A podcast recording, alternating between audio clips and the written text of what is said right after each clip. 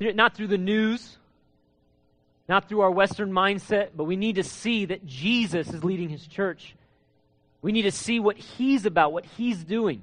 And we need to get behind that. This is amazing, isn't it? I, I shared with you even about Heidi Baker and the miracles that are happening. See, as we pray, as we pray, even some places where nobody can get to, imams are having visions of Jesus. Why? Because we pray, because we're partnering with the Lord. There's such massive revival in India, in China, people coming to the Lord and, and, and, and seeing uh, transformation in these nations. It's so powerful. What I want to talk to you today about is more of that kingdom increase. If you look in Matthew chapter 4, uh, in verse 12, it talks about the beginning of Jesus' ministry. The beginning of Jesus' ministry. And it says this Now, when Jesus heard in verse 12 that John had put, been put in prison, he departed Galilee, and leaving Nazareth, he came and dwelt in Capernaum, which is by the sea in the regions of Zebulun and Naphtali, that it may be fulfilled which was spoken by Isaiah the prophet, saying, The land of Zebulun and the Z- land of Naphtali by the way of the sea beyond the Jordan, Galilee of the Gentiles, the people who sat in darkness have seen a great light, and upon those who sat in the region and shadow of death, light has dawned. And G- this is what Jesus proclaimed in verse 17. From that time, Jesus began to preach and say, Repent, for the kingdom of heaven is at hand. So Jesus began his ministry in a region called Galilee, the northern part of Palestine, just north of Jerusalem. And, the, and, and this prophecy from Isaiah chapter 9 is saying that, that Jesus' ministry, beginning in Galilee, where he would go around and preach the gospel and demonstrate the gospel of the kingdom with signs and wonders, was a, was a, a fulfillment of the prophecy that he would begin in that region of Zebulun and Naphtali, which were tribes of Israel. In the region, what's called here in uh, uh, Isaiah 9 or, or Matthew 15, 4, 4 15, the Galilee of the Gentiles. And so this is prophesying that Jesus would begin his ministry there, and from that place, his ministry would spread all throughout Jerusalem and ultimately to the ends of the earth. And this is what it's describing his ministry as that a great light has broken into darkness. Jesus, the light of the world, broke in to darkness. How did that, what, what's going on here in his preaching, in his ministry? What, what's going on here? In verse 17, he says, Repent, for the kingdom of heaven is at hand. Now, if you're a good American, when you read verse 17, this is what you do. Huh? Repent, for the kingdom of heaven is at hand. Okay. If you're a good American, you have no idea what this is saying. I remember being a new Christian and uh, a new believer, and I said to Jesus, I have no idea what you're saying. You're Jewish. Those of you didn't know Jesus is Jewish. I am not. I have no idea what you're saying. And I don't just mean like right here in verse 17. I just mean like his parables.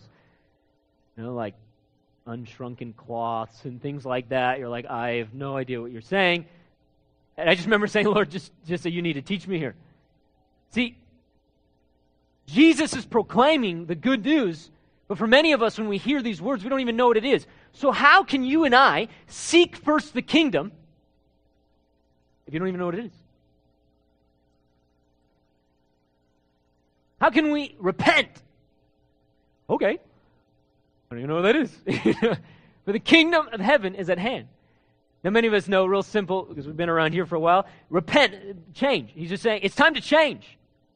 It's time to change because the kingdom of heaven is at hand. What's the kingdom? What's the kingdom? The kingdom, the simple way to understand what the kingdom is, by the way, I'm going to be a little academic today uh, maybe a refresher course for some of you, and, and just again, just down, God downloading His operating system, His perspective. But the kingdom of God, simply, the best way to remember this is the king's domain. The king's domain. Kingdom.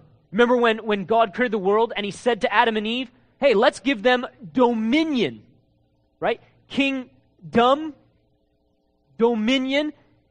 That the king's domain is God's rule or God's reign it's the king's domain. Just like when God said, give human beings dominion or rulership over the world, when we talk about the kingdom of God or the kingdom of heaven, same thing. In other gospels called the kingdom of God, in this gospel, the kingdom of heaven, it's referring to God's rule or God's reign. And so when Jesus is saying, repent, for the kingdom of heaven is at hand, literally what he's saying is that God's kingdom, his rule, is here. It's breaking in. In fact, some translations translate this as the kingdom of heaven has drawn near. In, in the Greek, when it says is at hand, it's not present tense actually in the Greek. It doesn't say, in, in, in the Greek, it's not, well, well, like the kingdom is coming or it will come. It's actually what in the Greek is called the perfect tense, meaning it has happened. It has happened. And the word is at hand is the word for draw near. Judas drew near to Jesus to kiss him when he betrayed him. Draw near. I draw near to Mike to tell him something, whisper in his ear. It's something of closeness.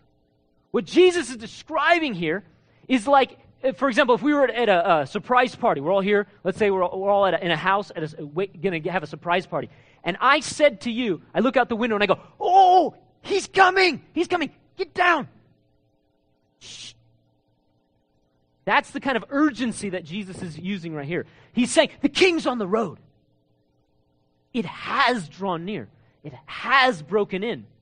So, in Jesus' proclamation of the gospel, he's saying, Shh, get ready, he's, he's coming. You know what I'm saying? It's time to change. There's an urgency here. We, we've got to change. Because the king, his rule, God's dominion is breaking in, is arriving.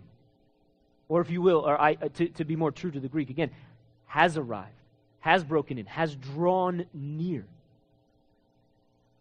Which is why some, that's why the translators will say is at hand, because that concept of here, right here. now, again, a lot of us, especially Western American people, we think to ourselves, like, what, why, why, why do you need the kingdom to come if God is sovereign? You know, I thought like God is in control of everything. Like, you know, everything that happens is because of God, right? He's just sovereign. Well, He is sovereign. But that concept of God's sovereignty is actually very pagan. You've got to understand that God created the world. And in Genesis 1, He says everything is good. He looked out and said, It's perfect. It's just the way that God intended everything to be. There was no death, and he gave Adam and Eve uh, life, and he put them in that garden, and he said to them, you, you tend that garden. You partner with me in creating and co labor with me in bringing forth my kingdom. And he said to Adam and Eve, You have dominion, rulership over this world, stewards of his kingdom. And yet the enemy came to Adam and Eve and lied to them and deceived them into rebelling against God. And through our rebellion, our refusal to obey the king's commands, because we were encouraged by this enemy, this deceiver, we believed his lies. Adam and Eve broke away from God's rule. God broke away from his dominion. And in our rebellion, death came into this world. All sickness and all disease and death and all the brokenness and injustice of this world is because of human beings rebelling against God because we believed a lie. And that was true then and it continues to be true now. See, God didn't lose his sovereignty. God didn't create evil. He's not the source of evil. He didn't make anyone sin. He's the sovereign God. But when human beings sin, God didn't cease being sovereign. But is his will being done on earth? No. The enemy gets his will done through people who are in rebellion against God. It's as if, it's as if God is the owner and we're the managers of the franchise. And yet, if an employee came in and began to manipulate us as the managers, began to use coercion and deception and manipulate us and control us and get us to do his will, he would be able to control the managers. God's still the owner. But those who have been given stewardship or management have been deceived by the enemy. The enemy has no, the devil has no legitimate authority, has no real authority, but he manipulates us who have been given dominion over this world, and through us and through our words and our, in, our actions, our disobedience, is able to get his will done on earth. And that's where that brokenness and that injustice comes in. And see, so a Jewish person understood this. A Jewish person who understood the Bible understood that God is absolutely sovereign. He is the judge. He will come and make everything right. But people are in rebellion against God. And a Jewish person, from a biblical perspective, understood this tension that we live in. And so, a, a, a, person, a Jewish person in the time of Jesus, what they were longing for was the kingdom to come, the rule or the reign of God to break into this world and make everything right. They, the, the kingdom of God was God's rule, and it was, and they believed that when God's kingdom would come to earth, that God's will would be done on earth as it is in heaven. That's what they were longing for. That when God's kingdom would come, his will would be done. See, this is what they expected from the prophecies in the Old Testament, the promises, very clear, very, many, many of them that we can't go over today.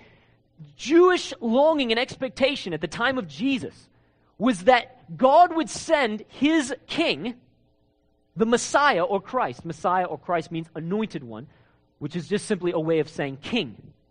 And that God's king would come and bring the rule of God. That this Messiah would usher in God's rule by executing God's judgment on the wicked. He would remove everything that is not of God's kingdom. He would remember, remove everything that is uh, wickedness he would judge all unrighteousness and he would establish righteousness and justice in the world. For a Jewish person, that meant, especially in the time of Jesus, they're going to kick out the Romans, destroy all the wicked nations, and we, who are Israel, the people of God, the holy people of God, will be established. God will reestablish uh, the, the, the, the land of Israel, and he'll make everything right. And literally, they would say that God will restore all things that he would restore everything to that pre fall condition, like it was in Eden, where there's no death or dying. This is the way that they would describe the kingdom, like in Isaiah chapter 11. That, there, that, that, that a child would lead animals, that a lion and a lamb would lay down together, describing such peace where war has ceased among people and where even in the natural order of things, things that we think are the circle of life, would be restored so that even animals that we think it's normal for them to kill each other, they would no longer kill each other because they weren't created to do so. A complete restoration of every system, not just human systems like government and economics, but actually all created order being restored completely. By that, that's what the Bible means by the, the, the reign of the Messiah being a reign of shalom or peace or wholeness, or a reign of justice and righteousness, everything becoming right everything being in order the way that God intended it. This is what they were longing for. And so when Jesus is, is, is, is, uh, is, is, is preaching the gospel and saying the kingdom has come, he's saying that that kingdom, that rule of God, is breaking in. And of course, in his preaching, he would talk about how good the Father is. And he would demonstrate the reality of the kingdom in what? In healings and in miracles and in delivering people from demons. Why? Because those were prophecies of the kingdom. And Isaiah 35, that this Messiah would come and lame would walk, and the eyes of blind would see, and deaf would hear. That the time of the kingdom would be the time where the Spirit is poured out upon God's people, and that the Holy Spirit would turn everything, make everything right, both physically. See, they believe that this judgment against the wicked and this kingdom breaking in would restore the world and would usher in where people, the saints of God, would be resurrected physically. See, this whole idea, this whole Western idea that, well, you accept Jesus and then when you die, you get to go to heaven is absolutely not biblical. The kingdom is that God will restore this world and God will restore that body the hope of every Israelite who believed the word, not, not all of them believed this, but the hope of every Israelite who was longing for the kingdom was a longing that God's kingdom would break into this world that he made and that he would fulfill every promise he ever made to restore this world. That this world would be restored. This physical earth would be restored. That there would be a new heaven and earth in this world. And that these bodies would be resurrected. No more sickness, no more dying, no more pain. And that this Messiah would be the one, this Christ would be the one to usher it in. So when Jesus is preaching the gospel, this is what he's preaching, this is what they're longing for. What he didn't, what it didn't look like, though, is he didn't come forcing himself. He didn't come apparently as a political military leader, forcing his reign, kicking people out. But rather, he came preaching this gospel and drawing near to people to heal them and to deliver them and inviting them into relationship with God. And so, even John the Baptist, while he's in prison, says to his disciples, Hey, I want you to go find out. Go, go, go ask Jesus uh, if he's really the Messiah.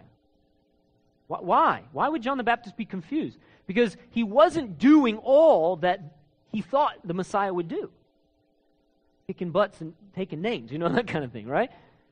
And so John the Baptist sends these messengers. These messengers come to Jesus and say, Hey, we're just, hey, I'm not asking this. John the Baptist asking this. I'm just the messenger. But uh, hey, are, are, are, you the Messiah? Are, are you the one? And Jesus says, You know, just go ahead and tell John what you see. Hang out with me a little bit and tell him what you see. Tell him the blind see and the deaf hear and the lame walk. And tell him the gospel's preached to the poor. What was Jesus doing? He was referencing Isaiah 35, Isaiah 61. He's referencing the prophecies about Messiah and saying, one. And then he ends with this. He says, and also tell John, blessed is he who's not offended at me. Why? Because Jesus brought the kingdom.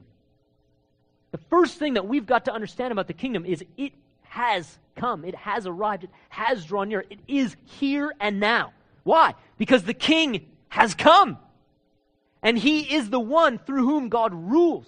Think about it. Jesus, but he became man, right? And now, when Jesus came to earth, God has one man who does his will. When Jesus came to earth, God has one man on earth who does his will. He never sinned. He completely obeyed the Father. Amen? He has one man. How, how did the kingdom break in? One man who obeyed. And when he died for our sin, defeating death and rose from the grave, the Bible says he's the firstborn from the dead. He's the first resurrected one.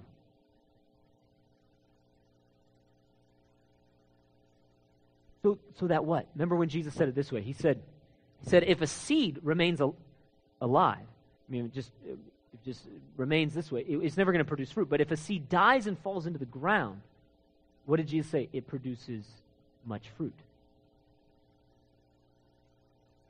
The whole idea for Jesus was that he would die, he would rise, and that he would reproduce himself in the lives of others. And so the kingdom is here and now.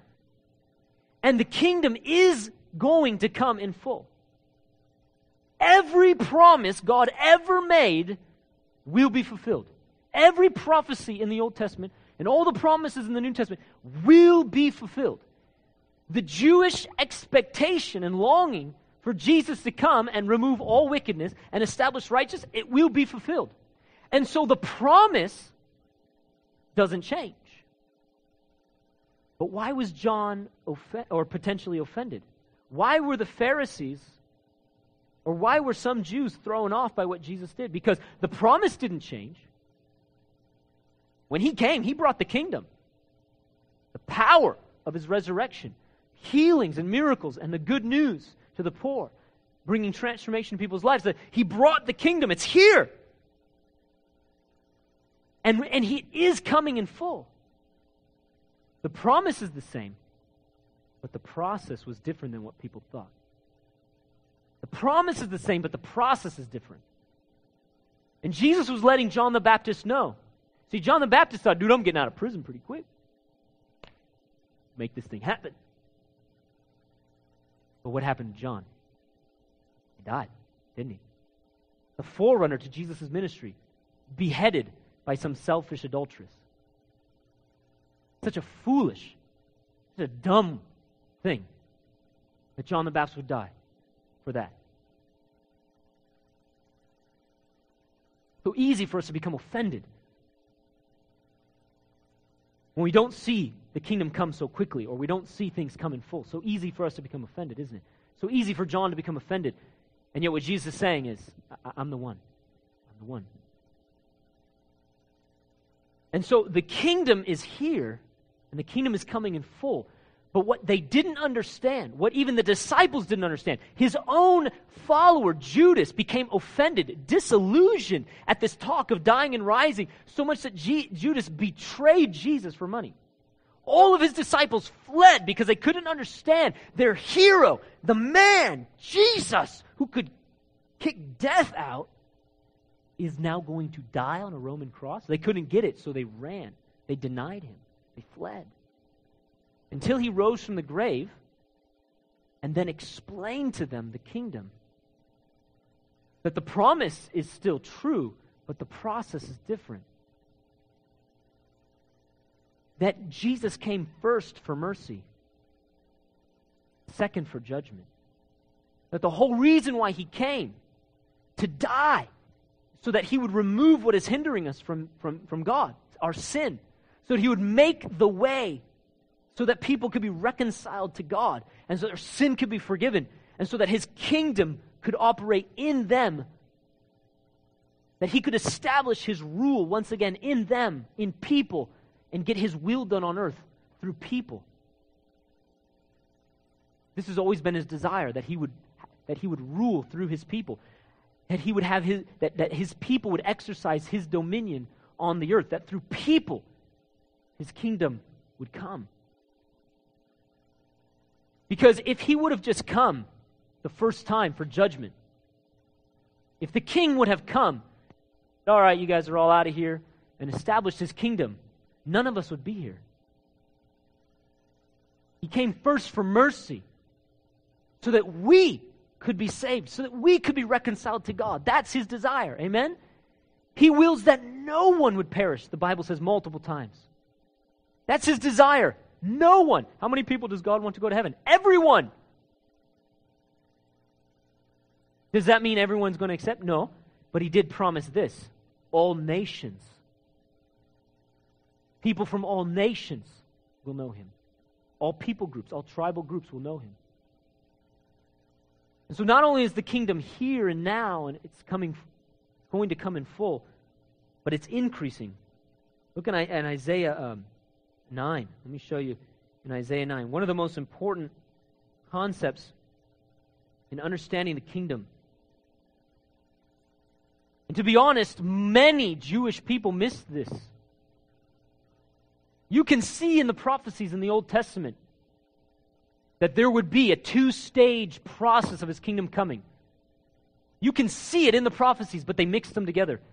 And many, even today, many Christian leaders in the church today read the New Testament or the Old Testament and think, well, his kingdom came once and uh, then it left, and it'll come again sometime when Jesus comes back.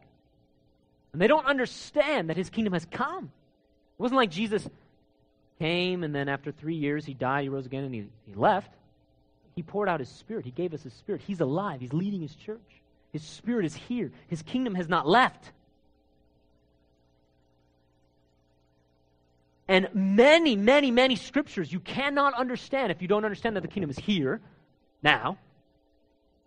It's going to come in full. Number three, it's increasing. See, because it says here in Isaiah 9, Verse, verse 1 Nevertheless, the gloom will not be upon her who is distressed.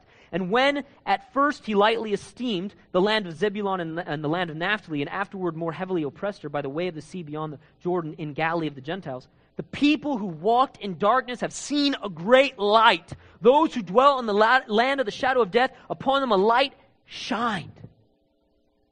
We just read that in Matthew chapter 4. Isaiah 9 was fulfilled when Jesus began his ministry in Galilee of the Gentiles. It says right there in verse 2. And what happened when he began his ministry? What happened? The king came. And therefore, when the king came, his kingdom broke in and light broke into darkness. This is the beginning.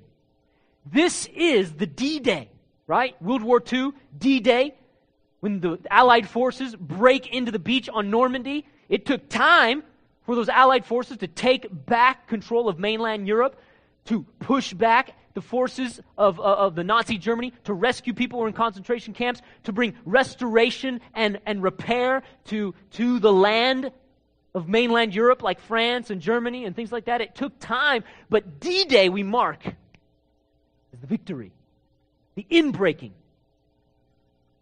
And in the same way, Jesus' entry into the world was the inbreaking of light into darkness. His kingdom breaking in, it's the beachhead. His death and resurrection, the beginning. And so when he began his ministry, listen, verse 6, we're familiar of this. For unto us a child is born, unto us a son is given, and the government will be upon his shoulders, and his name will be called Wonderful Counselor, Mighty God, Everlasting Father, Prince of Peace. We quote that at Christmas all the time. Why? Because it's talking about Jesus, the Word who became flesh, God who became man, who is the Messiah, the Christ, the King of God's kingdom. God gives Jesus the leadership of his government. It was upon his shoulders. And Isaiah 9 1 and 9 2 says that when he began his ministry, that kingdom began to break in, that light began to break in. And listen to what it says in verse 7 Of the increase of his government and peace, there will be no end. Upon the throne of David and over his kingdom, to order and establish it with judgment and justice from that time forward, even forever. The zeal of the Lord of hosts will perform this. Of the increase of his government and peace, there will be no end. Notice what it says there at the end of verse 7. From that time forward. What time? From that time for- forward. From that time. What time? The time that light broke into darkness. The beginning of Jesus' ministry was the beginning of the increase of his kingdom. God had one man on the earth doing his will. One man. But it wasn't going to stop there, was it? See, the parables of Jesus describe this in Matthew 13. The kingdom is like a seed that goes into to the ground and bears fruit. Or an even better one in Matthew 13. The kingdom is like leaven. Leaven that gets worked into a batch of dough until it spreads through the whole dough. What was Jesus describing? He wasn't saying the kingdom is something other than what they thought. No, the kingdom is absolutely the rule of God, where God's will will be done on earth and he will restore all things. But it comes like a seed, it comes like leaven. Other stories he tells, he says, the kingdom is like a king who's inviting people to his son's wedding. The kingdom comes as an invitation, as a seed, as leaven. And so the kingdom, like a little piece of leaven or yeast, it's small, it's hidden. It seems insignificant. It's just one man. One man. Until that leaven gets worked into the whole dough. What does yeast do? It gets worked into the whole dough until it affects everything in that dough. And that dough now changes. Everything changes for that dough. That is exactly what he's doing on the earth right now. The kingdom is increasing. How is it increasing? Every time a person says yes to Jesus and surrenders to his lordship, they come into the kingdom, and God's kingdom increases because you and I said yes to him. Every act of obedience, every yes in our spirit to God, every choice you and I make for holiness, every time we worship God on earth as is in heaven, when we believe Him, even though we can't see it, His kingdom breaks in on earth as is in heaven because we do His will. When we do His will, when we come to Jesus, His kingdom breaks in because His righteousness breaks into our hearts. He's not the only one who's righteous anymore, is He? When you said yes to the Lord, His Spirit came into you. You became righteous, and what's true of Jesus is now true of you. And He's leading you by His Spirit. And so now God has men and women on the earth who do his will. That Jesus living through us, God extending his kingdom by Jesus' leadership through us. And I want you to understand something that right now, 2,000 years after Jesus rose from the grave, there is more of his kingdom on earth than there was 2,000 years ago. Good? Hopefully that won't happen again. That, was a that was a nice illustration of increase. Like a feedback loop. Never stop. No limit to the increase. Did you hear that? No limit to the increase no limit to his peace, his shalom, his restoration breaking into the world, his gospel going to all nations, those nations being discipled, those nations becoming blessed, healing, restoration, transformation happening in those nations. How does that happen? One person at a time. Of the increase of his government peace, there will be no end. From that time forth, he's establishing his kingdom, his justice, his righteousness on the earth, his increase. And so, right now, 2,000 years after his resurrection, there is more increase of his glory now than ever before. There is more of his kingdom now than ever before.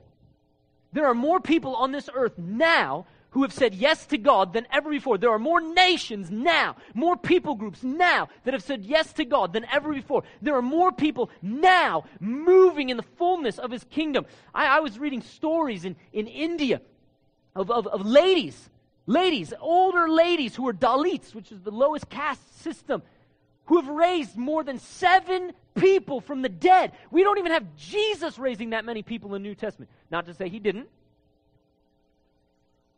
You have, you have Jesus saying, You will do greater works.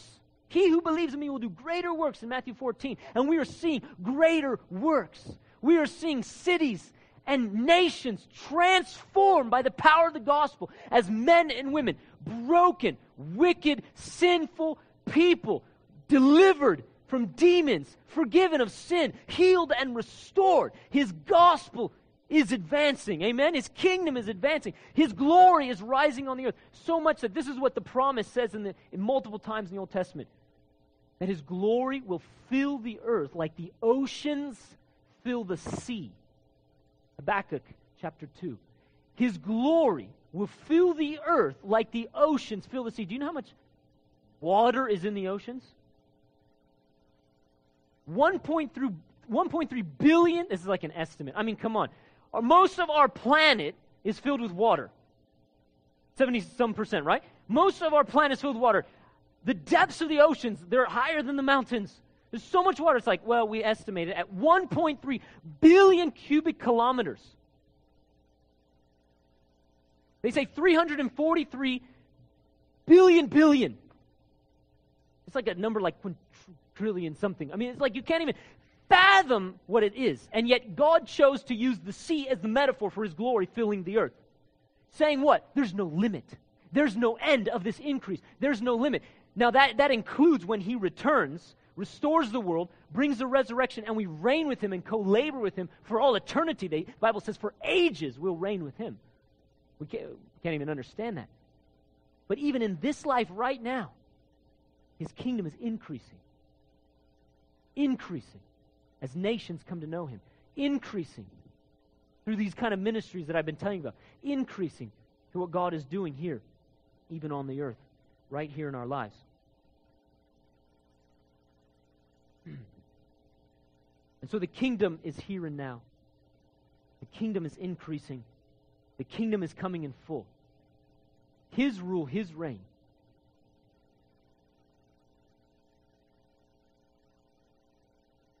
Scott uh, Lucas gave me a word a couple weeks ago that I didn't, I didn't sense was relevant at the time, but I felt was spot on for our church. He was sharing uh, uh, uh something a friend of his used to say. And let me kind of just transfer the, the metaphor for to me, for, for what we're, we're doing here. He said that, you know, you feel in, small, you feel insignificant, or maybe you fall down, you fail something hard's going on in your life.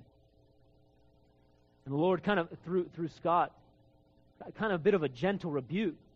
Say, whoa, whoa, whoa, whoa. if, if, if, you, if you fall down, if you fail, dude, you're still a part of the winning team. If you have an insignificant part, really not insignificant, amen? If you feel like your part is small or insignificant, you're a part of a winning team. So, so we've got to understand that Jesus is leading his church, that his kingdom is increasing. See, I will not disconnect my life from what God has doing, what God has been doing for 2,000 years. Plus, the story of this world is the story of God's redemptive work. His kingdom, another way you could say it, is God's redemptive work on the earth. I will not disconnect my life from what God has been doing.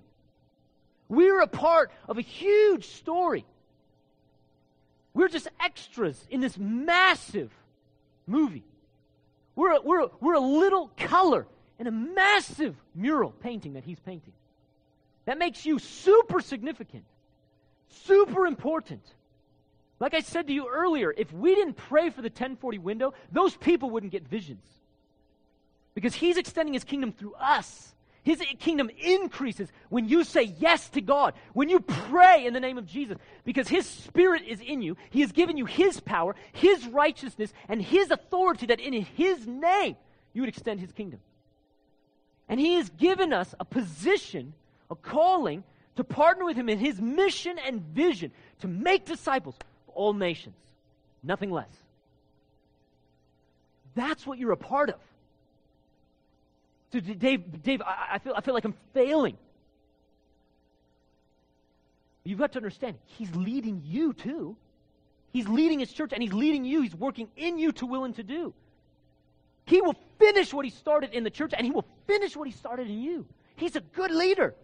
I love what it says the zeal of the Lord of hosts will accomplish this. He is absolutely the word zeal, jealous, passionately committed you say, well, God's sovereign. Amen. He's going to get this thing done. Nobody can stop him. No one can change his mind.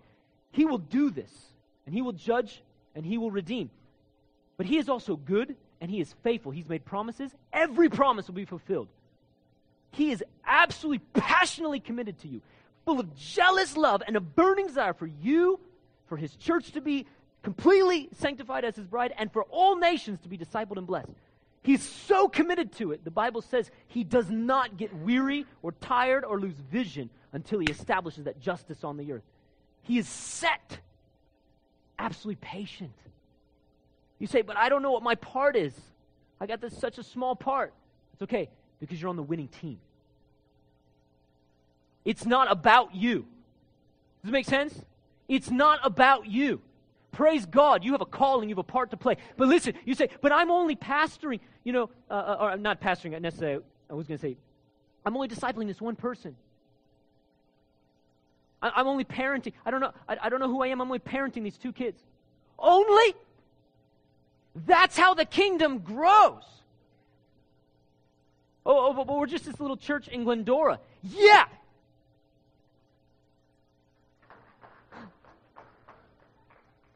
I will not disconnect myself from what God is doing globally.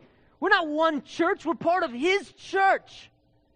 Do you realize that what He's doing is revival? We're living in the midst of the greatest revival right now. What we do is connected. Your prayers are connected. When I lay hands on somebody and they're healed, do you realize that's happening? Millions of people every year healed and delivered because God's kingdom breaking in. Do you realize that tens of millions coming to Jesus? Your prayers matter because they're in the name of Jesus. Your obedience matters. You sharing the gospel with that person, you showing Jesus to that person. Being a light in darkness matters. Does that make sense? You discipling your son or your daughter, or being a mother or a father as a mentor to someone who doesn't know the Lord or who's being raised up in the Lord. That's how the kingdom increases. Amen? But your calling, it doesn't make any sense outside of that.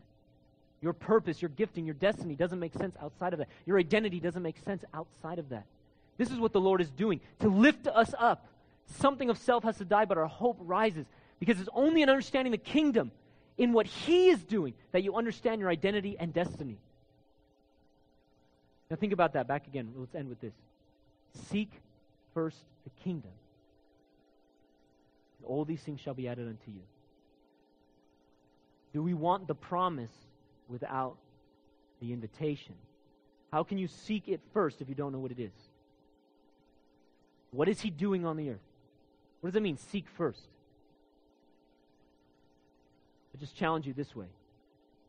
Are you consumed? Are you obsessed with what I'm talking about today? Is your life revolving around Christ and what he's doing? How much do you think about Jesus, his kingdom, and what God's doing on the earth? How much are you obsessed or concerned with him getting his inheritance, the nations? How much are you obsessed and asking, Lord, what are you doing on the earth? Or how much are you concerned about your little world, your worries, your money, your problems? How much is your world revolving around you? And how much is revolving around his kingdom? Because he said, All these things shall be added unto you. If you make his kingdom your priority, your obsession, your concern, he promises to take care, to bless, to provide. But anything less is not worthy of him, is it? You realize that nothing can come into the kingdom except for you. You can't bring anything in. So if you've come into the kingdom, you're his. He bought you with his blood. You can't bring money in. No flesh can come in. Nothing of self can come in the kingdom. It all must die. He said you must lose it all. You must die to self. It's all his. It's not yours. All of your money, all of your time, all of your life, all of your relationships. Too many Christians, it's pick and choose Christianity. We think, we, we come to Jesus, we ask him, please do this for me, please do this for me, please do this for me. But how often are we asking, Lord, what do you want me to do? Now, He wants to bless, He loves you. But how often are we concerned about what He's doing?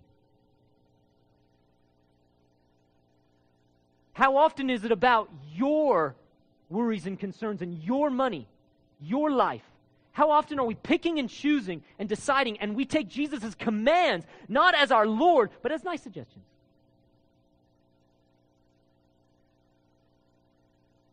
How often are we really coming as a, as a community to really hear what it means to follow Him and lose my life? Or do I just want some nice advice for my life? It's not your life anymore. He bought you with His blood and He owns you. If you came into the kingdom, you didn't come in, but if, he, if you came into the kingdom, nothing came with you. And He is jealous for all of your heart. He wants this and nothing less. He deserves the best, the first, the all, nothing less. So this says, Seek First, the kingdom. It's here, it's now. He's ruling. He wants his kingdom established in you, through you. He wants it to increase. He wants his glory to rise on the earth as you love him and obey him and love people and go to the least and the lost and the poor and the broken and make disciples of nations. That's it. If we're not living for that, what are we living for? If we're not seeking first the kingdom and his righteousness, what else are we doing? response.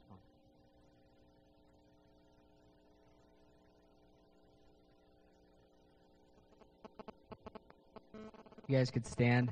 As I was uh, listening, just a couple things came to mind. Uh, one, uh, I think sometimes we hear, you know, let's make let's make our life centered in the kingdom, and we think, well, Dave's a pastor. That's easy. He gets paid to do that, right?